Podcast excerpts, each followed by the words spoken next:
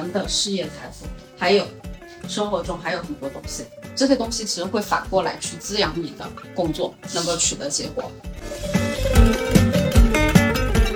成功的秘密不是多做，成功的秘密是少做。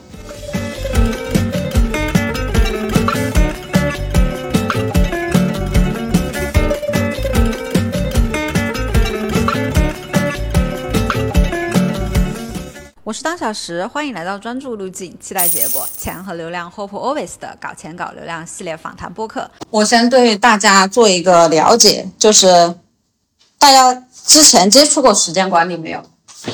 嗯，你们觉得为什么我们第一次类似要讲这个？我明明是服务小红书的。是的，这个的话其实是呃内功，就是你们可以理解为小红书包括你们做的讲的一节课，或者说是要分享出来的一个东西，它是一个招式啊。但是如果你内功不太够的话，你出出来的招式其实是会有所折扣的。当我们学习了时间管理，包括目标管理，今天要跟大家分享的这个东西之后呢，你们就可以到这里，就是我现在这个状态。这个东西呢，不是说一招一式，你们听完我这一节课就就成了的。如果这么容易的话，就好了。但是我们大家可以作为一个起点，就是你们至少现在知道清晰就是力量。虽然说你我们想要到这里，但是我们不清楚我们的目的地在哪里的时候，你是不知道我们要怎么去努力的，我们只知道自己去忙。那么为什么我来跟你们讲这个啊？我最早其实跟你们一样也是在上班的，在十年前我大学毕业的时候，但是我只上了一年的班。在我上班的时候呢，我是摸鱼的，老板跟我一项工作，我明明半天就完成了，但是我说不行，这个要三天，那剩下两天半我在干嘛呢？我就在研究时间管理啊。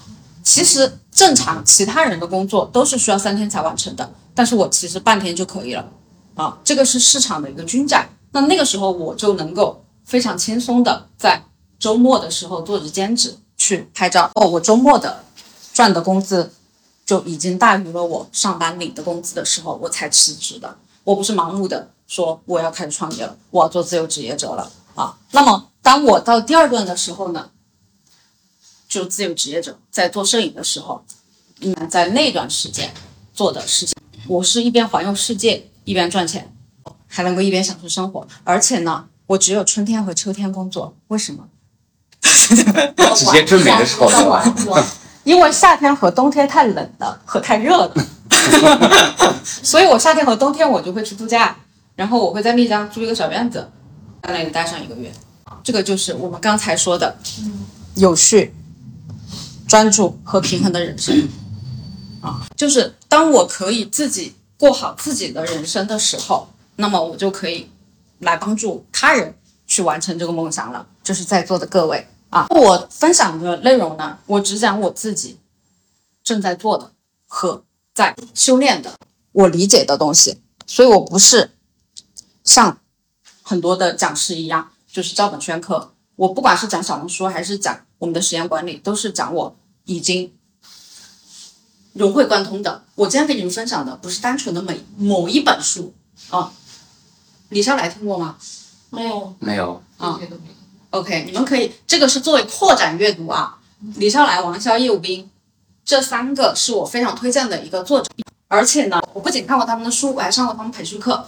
最近的一个叶武斌的，我是去年的时候上了他的课，我在参加他的一千天的一个践行营。一千天是什么？就是 n 个九十天，现在我已经到第四个九十天了。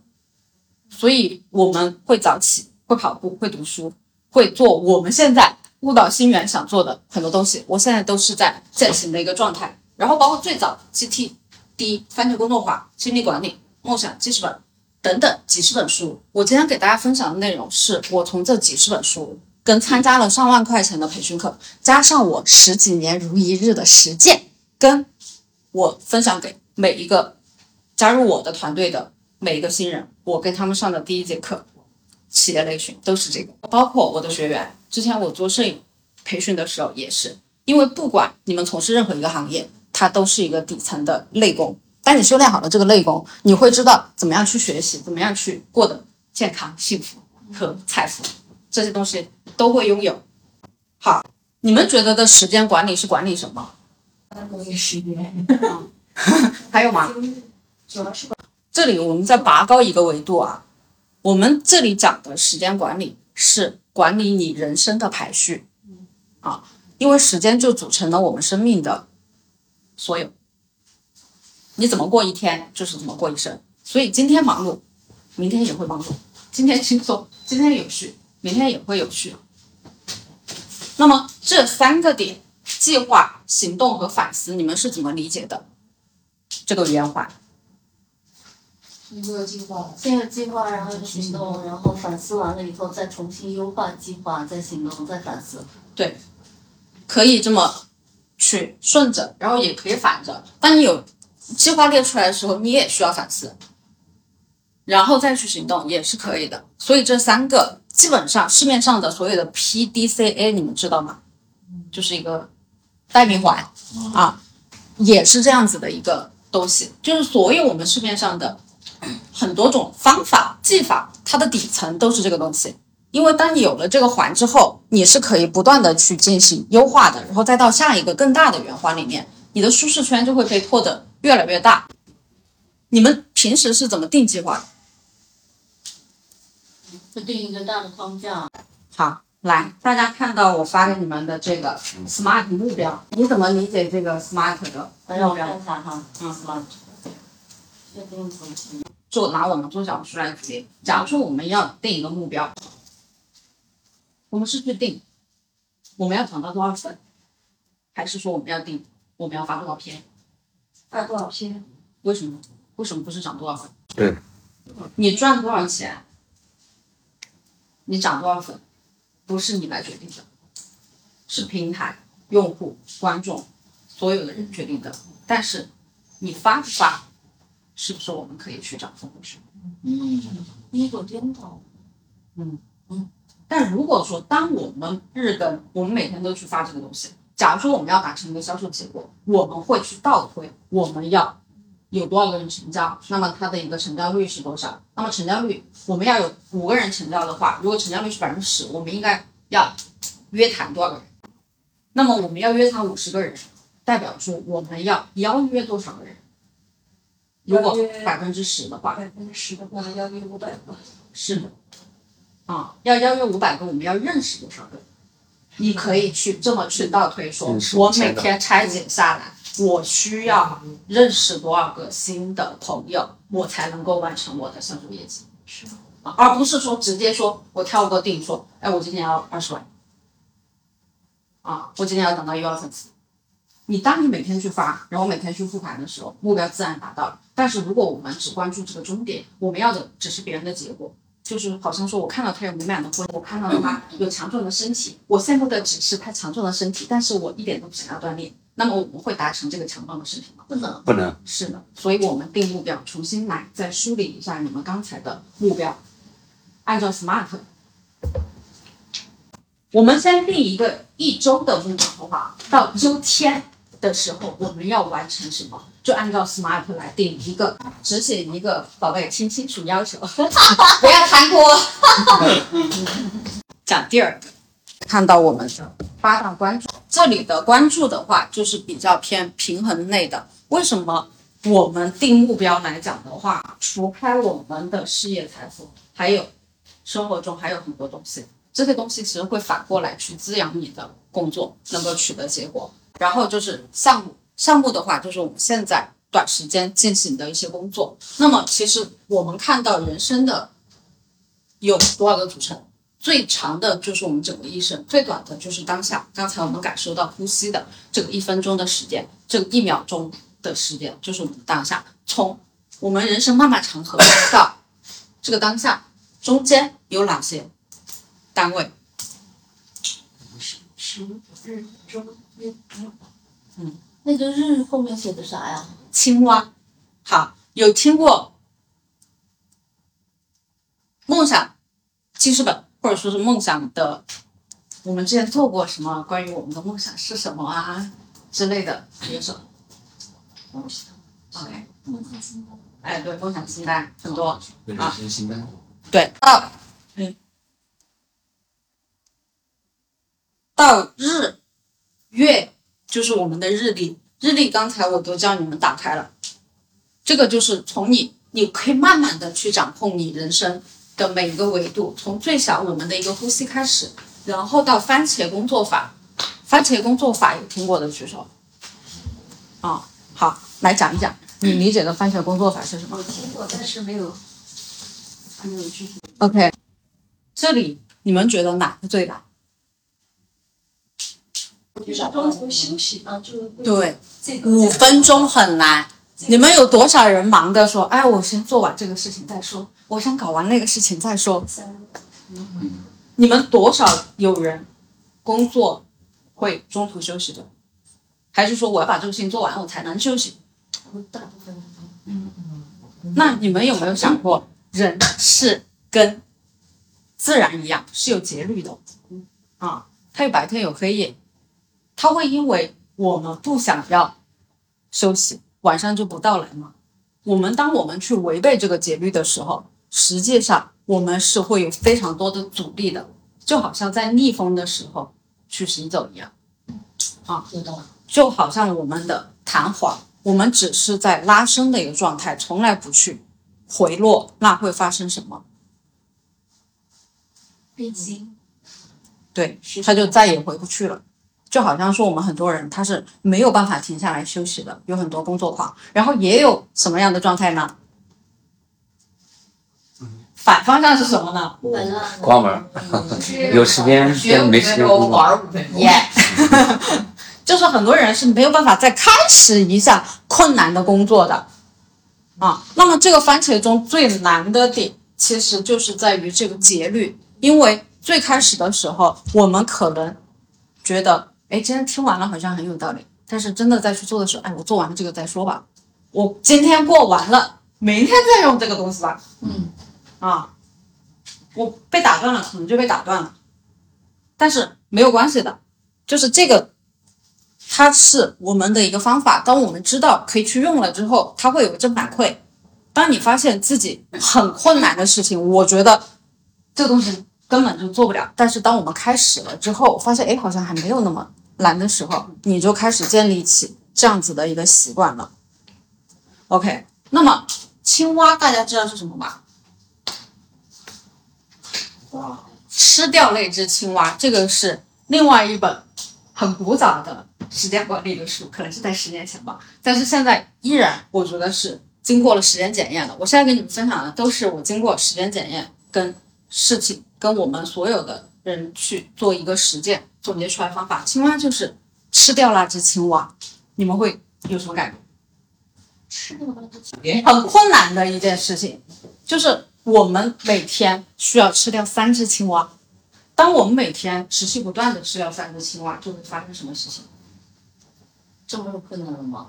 就不会困难了，因为你一直在挑战自己的舒适圈边缘范围之外的事情，那么你的舒适圈会干嘛？不知道。对，就可能你一年前觉得是一只青蛙，到今天你就觉得它只是一只小象。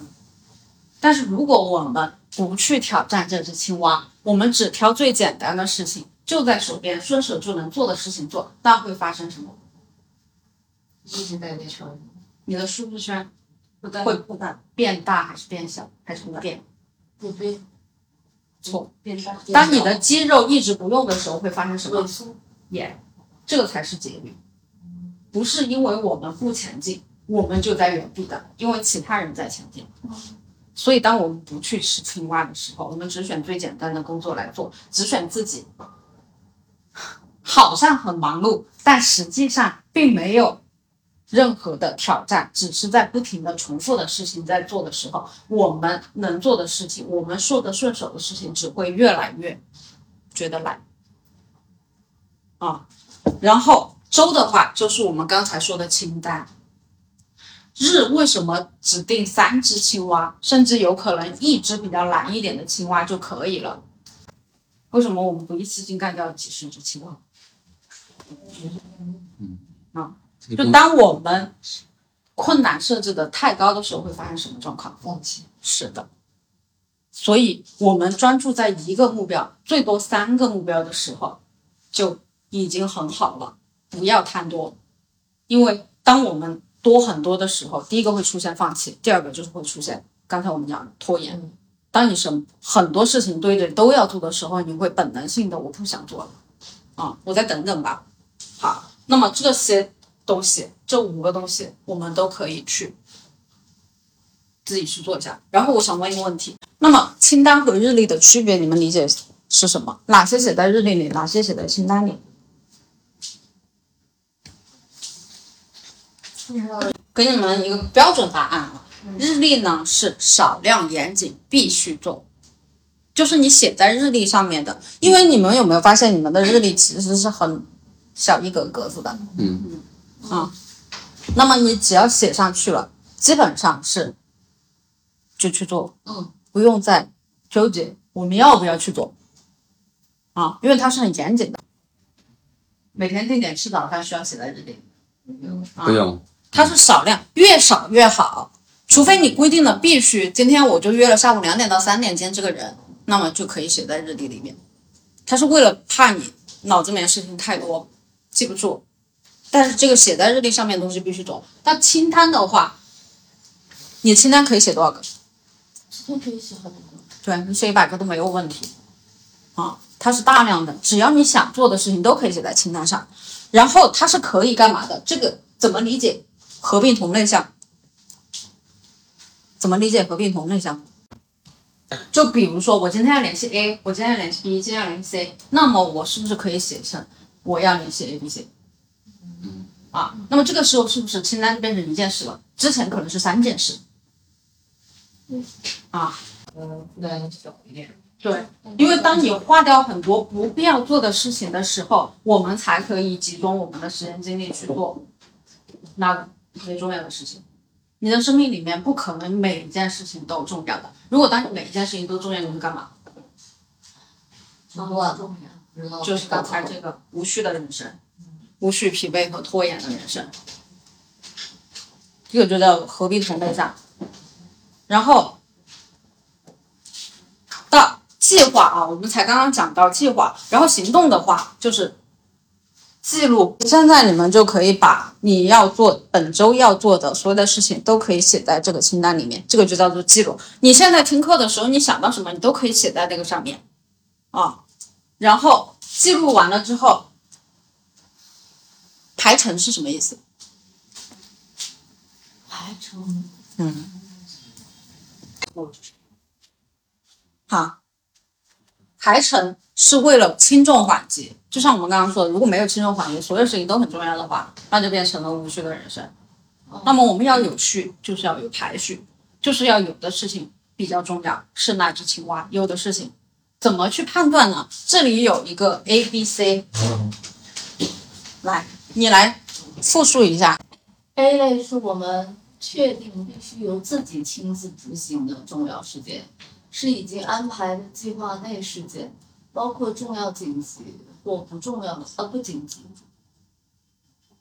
重要紧急和重要不紧急，一般来讲的话，就是这里我去学习的那个培训老师，他讲的就是高能钥匙要放在最开始不被任何人打扰的时间做。那么在什么时间段呢？早上上班之前，我们去做 A 类事件，就是绝对不会有任何骚扰电话或者是其他人打扰到你，包括小朋友，你家里面有小朋友，对吧？那么就是我们头天一起来就吃掉那只青蛙，它可能只需要半个小时或者说是一个小时啊。但是我只要做了那个事情，我整天我都不慌了。就好像我我可能每天只工作两个小时啊，但是我其他的时间，我每天早上起来工作完这个两个小时，剩下的一天我都是多出来的时间，而不是我去救火的时间。如 B 类事件是什么？就是在救火。如果我们一直在救火，那么我们就变成消防员了，没有办法再去做其他的职业，因为火来了我们就要灭，火来了就要灭，然后就变成了火越来越多。但是我们要做的 A 类事件是什么？就是预防火灾。我们在做整个建筑的架构的时候，我们就要采取防火的木头，我们就去做一些消防栓，或者说是培训消防演练。我现在做的事情就是为了避免大家在做工作的时候出现很多突发状况需要我们救火，那我现在就在给你们做消防演练，这个就是我的 A 类事件啊。我不知道有没有解释清楚。然后 B 类事件的话，突发紧急状况、突发外在紧急事件，那会专门留出一个时间来做。比如说我周一的话，我是就是去做这个分享、讲课、写稿件或者说录视频，然后周二、周四我安排见人，周三、周五就是我的机动时间，我任何时间紧急来的状况我都可以排在这两天，然后周末我就去休息啊。这个就是你提前预留出给 B 类的时间。如果你现在这波任务真的很紧急，你可以整个留一天，然后早上起来的时候做 A 类。然后这里的话 A、B、C 给大家一个公式啊，就是做 A 推 B 记录 C。 当 B 类时间来的时候，这个推是指推迟。比如说刚才那个电话我们可以怎么推迟？我给大家一个，我只是临时想到的啊，不一定是最正确的。比如说我所有的电话我是必须要接到一个重要电话，我怕遗漏怎么办呢？我不接，但是我中午休息的时候打回去，嗯，挨个打挨个打回去。我十个电话也可以，我就是不接，我中午的时候十个电话挨着挨着打，我是不是不会打？就是如果说是我们遇到了一些东西，我只是把方法告诉你们，我们可以选择做或者说是不做啊，这个是看你们的一个选择。那么这个记录排程，做 A推 B 记录 C。 C 类事件当它发生出来的时候，我会选择记下来啊，然后再去看要不要删掉还是说继续做。然后那么这个这里就到这里了。二八法则就是当我们反思回顾的时候有个二八法则，我们这里可能大家看不清楚，就是当我所有要做的事情是一个正方形全部百分之百的时候，我们删掉多少？根据二八法则，大家知道二八法则是什么吗？这个是百分之二十的事情产生百分之八十效益收益。对，百分假如说我们是一个公司，百分之二十的人产生了百分之八十的收益。目前看来就是达达一个人，他虽然做了百分之二十，在我们所有的人的工作里面，但是他产生了百分之八十的收益，整个工作室的收益可能都是他做出来的啊。这个是符合世界上所有普遍的一个规律，跟我们 百分之二十 的人拥有世界上 百分之八十 的财富是一样的啊。这个是总结出来的规律。那么我们的效能，我们从二八法则定律来讲，我们做多少？剩下 百分之八十 干嘛？看别人说。我们当我们抢，如果说是理想状态啊，我我现在讲的都是真空状态，可能我们会遇到突发事件，会遇到不可控的事件，会遇到很多我们身不由己的事件。但是我们要知道我们的理想目标在那里，而不是说我因为只能够走路，我就不想要飞到山顶啊。那么我们如果只做 百分之二十， 不做剩下的 百分之八十， 你们算一下，我们能比什么事情都做的这 百分之八十 的人提高多少倍的效率？就是五分之一什么？假如说我们百分之二十有一百块钱，对吧？我们是百分之二十的人，我们赚到了百分之八十的一百元是多少钱？我们赚到了八十块。那么剩下百分之八十的人赚到了多少块？二十块。二十块。二十块啊！那么作为百分之二十里面的人，我们一个人，我们按照二十个人和八十个人来算，我们一个人人均多少钱？四块。四块。好，那么假如说我们百分之八十的人只收到了二十块，我们多少钱？零点二零点二五对。多少？怎么算？是零点二五。多少？二十。二除以八十。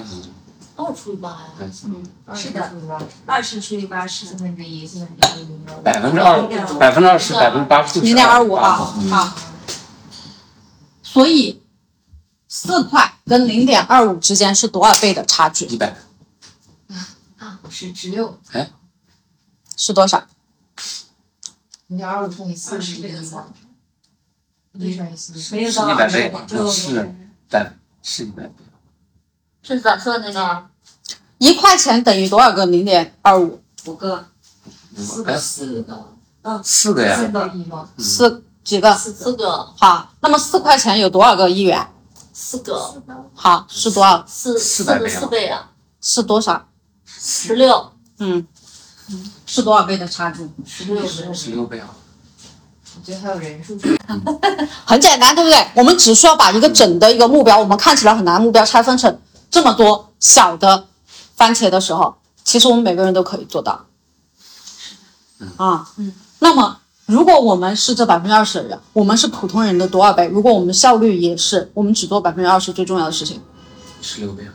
你们之前在 百分之八十 里面，如果你们想要跳到这个工作一个小时就能够比别人工作两天，想不想？想啊特别想对不对？所以呢，我们要清楚我们的目标。假如说我们能够坚持只做 百分之二十 的事情，我们就可以比之前工作一个小时，我们休息一天半，是这个意思。成功的秘密不是多做，成功的秘密是少做。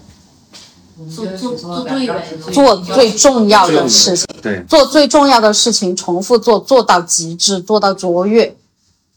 当你有一个非常牛逼的技能，别人任何人都无可替代的时候，比如说你销售很牛逼，你不需要再做其他任何的事情，嗯，你不需要什么都会，你什么都会就代表什么都不会。什么都不精，嗯，然后耗精耗时间，那就是这。你要成为这百分之二十，还是成为这百分之八十？这个是我们自己可以选的。啊，啊，这里如果我们进阶的话啊，就是刚开始你能够做到这个二八原则已经很好了。如果说是我们还要再进阶一下，这百分之二十里面可以再花一个二八二八。百分之二十是我们自己做，百分之八十是委托出去，或者说是推迟，就是这样子的话，我们就有一个轻重缓急，我们只需要做很小一部分的事情，把这很小一部分的事情放在我们的日历和清单里面，剩下百分之八十是删掉，在这个里面的百分之八十是推迟或者委托给别人。我们先专注在最重要的那只青蛙上面，这个时候我们就不止十六倍了，是十六倍乘以十五，三十倍。嗯，对，但是这个是进阶的。如果我们刚开始的话，二八已经很好了，对吧？然后执行的话，就是用到了我们刚才说的番茄钟，因为一个项目高门要事，就代表它对你来讲是舒适圈范围以外有一点边缘的事情，你会觉得很困难，就好像说我说这个多少倍一样。但是如果我们把它拆分成三个步骤或者四个步骤，它就是拆成了一个大番茄里面的很多个小番茄。一个番茄钟是多少时间？二十五。当你执行的时候，你现在已经有那个计划，对吧？十二个番茄钟，那么你可以去干嘛？反思的是，先记录下来。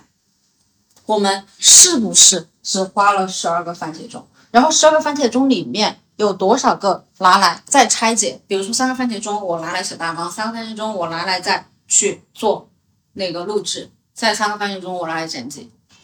如果当你定了十个番茄钟，但是你写提纲，你本来只是规定的三个番茄钟，然后你发现你光是写提纲都有六个番茄钟的时候，你要怎么办？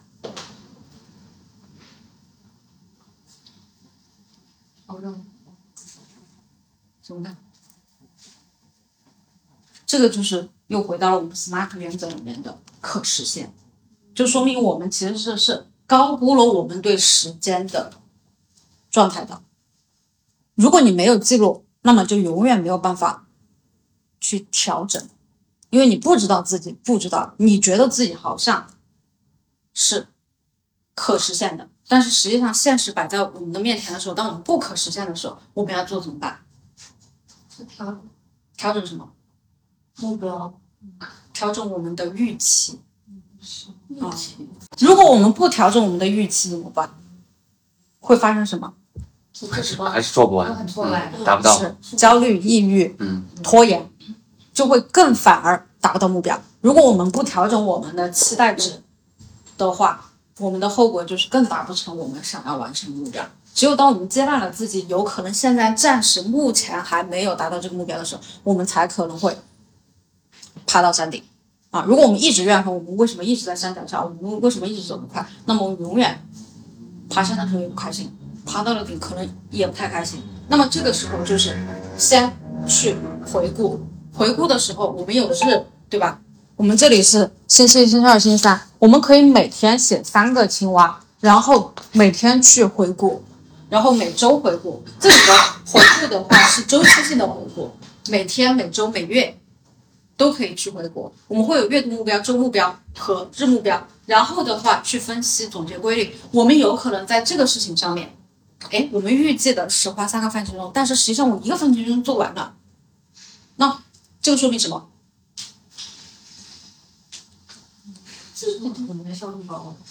这说明你其实是在这个方面有优势而不知道的。嗯，啊，那当你有优势，然后这个事情，比如说你同样做这个大纲的时候，达达可能需要一个小时，你需要三个小时啊，那么代表什么？他其实是在这个上面有优势的。然后当你又发现我在做这个番茄钟的时候，我在做这个写写稿的时候，我感觉时间流失的非常快。哎，本来我以为我只花了一个小时，但是我一看，好像三个小时都过了。我感觉时间流逝的非常快，我感觉到心流的一个状态。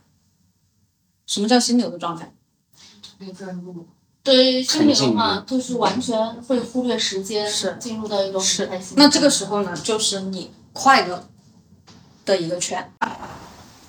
大家有跑过步吗？嗯，有啊。跑步最难的是啥？起步，起步是穿上跑鞋走出门，就是最难的。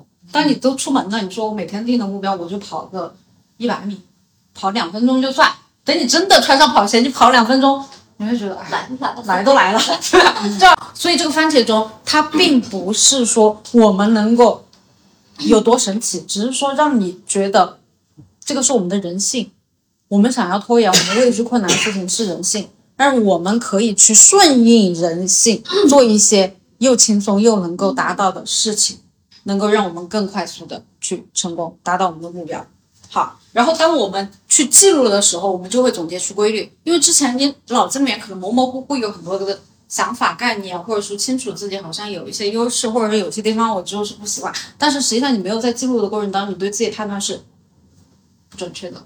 哦，当你真的去记录下来之后的话，你会更好的去调整我们的计划。因为当你没有记录的时候，你就不知道怎么调整，每天就是按部就班。但是当你分析完了之后，你可以去调整我们的计划清单和日历，不断的去优化，去成为我们这 百分之二十。 当你不知道的时候，你就是在这 百分之八十 里面。 OK， 那么好，我们中断了，假如说我们的番茄钟中断了怎么办？或者说我们今天哎，好像记下来了，我今天上网课好像还可以，我定了三只青蛙要做这个事情，但是明天我就忘记，可能我还是起不来，不想起来怎么办？那就只能我们刚才的呼吸里面是不是会有很多的念头产生？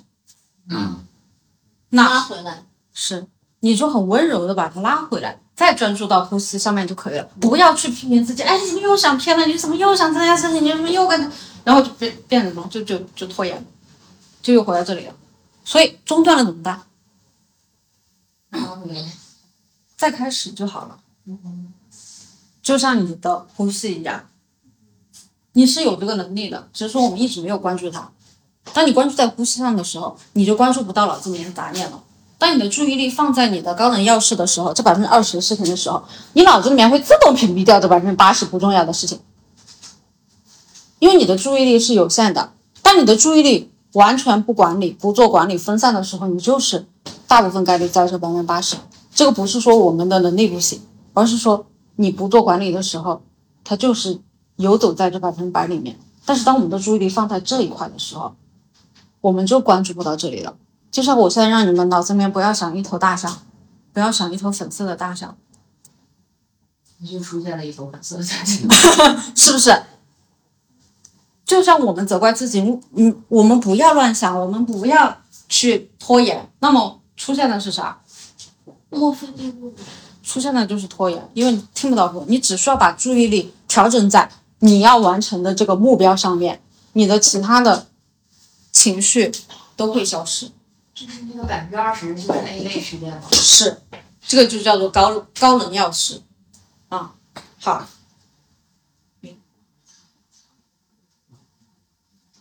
然后还有哦，就是为什么我们要设置小目标微习惯？我们不要一上来就说我们要搞一个非常大的，会会有压力，很难完成。嗯嗯，还有呢，我们要顺应人性，我们不要去挑战人性，因为你挑战人性很可能会干嘛？放弃呢？失败。嗯，这么多年，这么多大学哲学家，很多优秀的人，他们都不可能去挑战人性。就像你要逆风飞翔，你要付出非常大的努力，但是你顺风，你很快就到达目的地啊。所以为什么要设置小目标？就是你在你的兴趣消退之前，你会很容易拿到正反馈。今天我只吃，我只跑一百米，哎，你晚上回去之后，你发现，哎，我跑了一百米，我真棒，我明天可以跑一百五十米。但是如果说是我们今天我们设置的，我们要跑五千米，干嘛？我连看到这个跑鞋的欲望我都没有了，我觉得好累啊，好烦啊！我出去了之后，我又跑到，然后我就会晚上回去，我是怎么想的？微习惯的建立，我怎么这么没有意志力？你就开始批评自己了，这个就是要做逆着人性啊！所以我们要先去设置一些小的目标啊。那么，如果现在出现了一个新的事情，我们的流程是什么样子？我是 A B C， 嗯，然后 B 是英文，嗯 ，C 是英文，嗯嗯嗯。啊，现在有一件事情，我们不是来了马上我们就要开始做了。之前我们的习惯就是来了一件事情马上做，然后上一件事情不管，然后下一个事情来了我又马上做，那你就会越来越到这个里面去啊。所以新来的一件事情，我们下意识的反应要去先想一想，这个是不是百分之八十里面的，还是百分之二十里面的，然后我们再去看怎么样做。好，那为什么我们这里一定要先记录？反思的时候要记录。我们之前反思有做记录的习惯吗？我们可能今天睡觉的时候想一想，那为什么要记录？我们来看一下啊，你脑子里面念头是不是比这些还要多？但是能记住这三个习惯成立，这这就是百分之八十的东西，太乱了。当你不去记录的时候，你这样子写在这里，你是不是还有排序的可能性？但是如果你不写在这里呢？他就没就没了就没了，对吧？这个就跟我们的代办事项一样，你当你全部都先记录下来，我要做这个，我要做这个，列了一百件事情，不怕多的，你总能够找出最重要的一件，哪个是百分之二十里面轻重缓急的一件。但是如果我们不记录呢，我们来了西瓜就拿西瓜，来了樱桃就拿樱桃，你就会又会回到这里。所以当我们记录下来的时候，我们自然的脑子里面就会去看哪个是最大的，哪个是第二大的。嗯，这个就是为什么我们要记录，因为脑子是念头会随时随地的产生，也会随时随地的落下去。好，那么我们来到最后要去执行。当我们没有目标，或者说目标模糊，或者有目标怎么去办的时候，这个有三个步骤啊。第一步，我们看到这个梦想仓库，这个是假如说我们没有目标的时候，我们可以去参考一下这里面有哪些是我们比较偏向的。好、哦，然后现在的就给大家十分钟的时间写下来。嗯、第二步选五个，选五个。嗯，这个五个里面呢，就尽量选择不同的栏。然后可以相关的栏更重要的栏，这里面相关是什么？就是有可能你完成了这个目标，其他目标顺带完成了。哦，嗯，那么就可以优先选这个，就选五个，划掉二十个。嗯，选五个，专注在五个目标里面，剩下的二十个是我们不要做的。啊，时刻提醒自己。五个目标没有完成前，千万不要去做啊！如果五个目标里面完成了某一个，你可以把剩下的补充进去，嗯，或者重新梳理二十五个。那么如何处理这五个呢？如何处理挑出来的五个？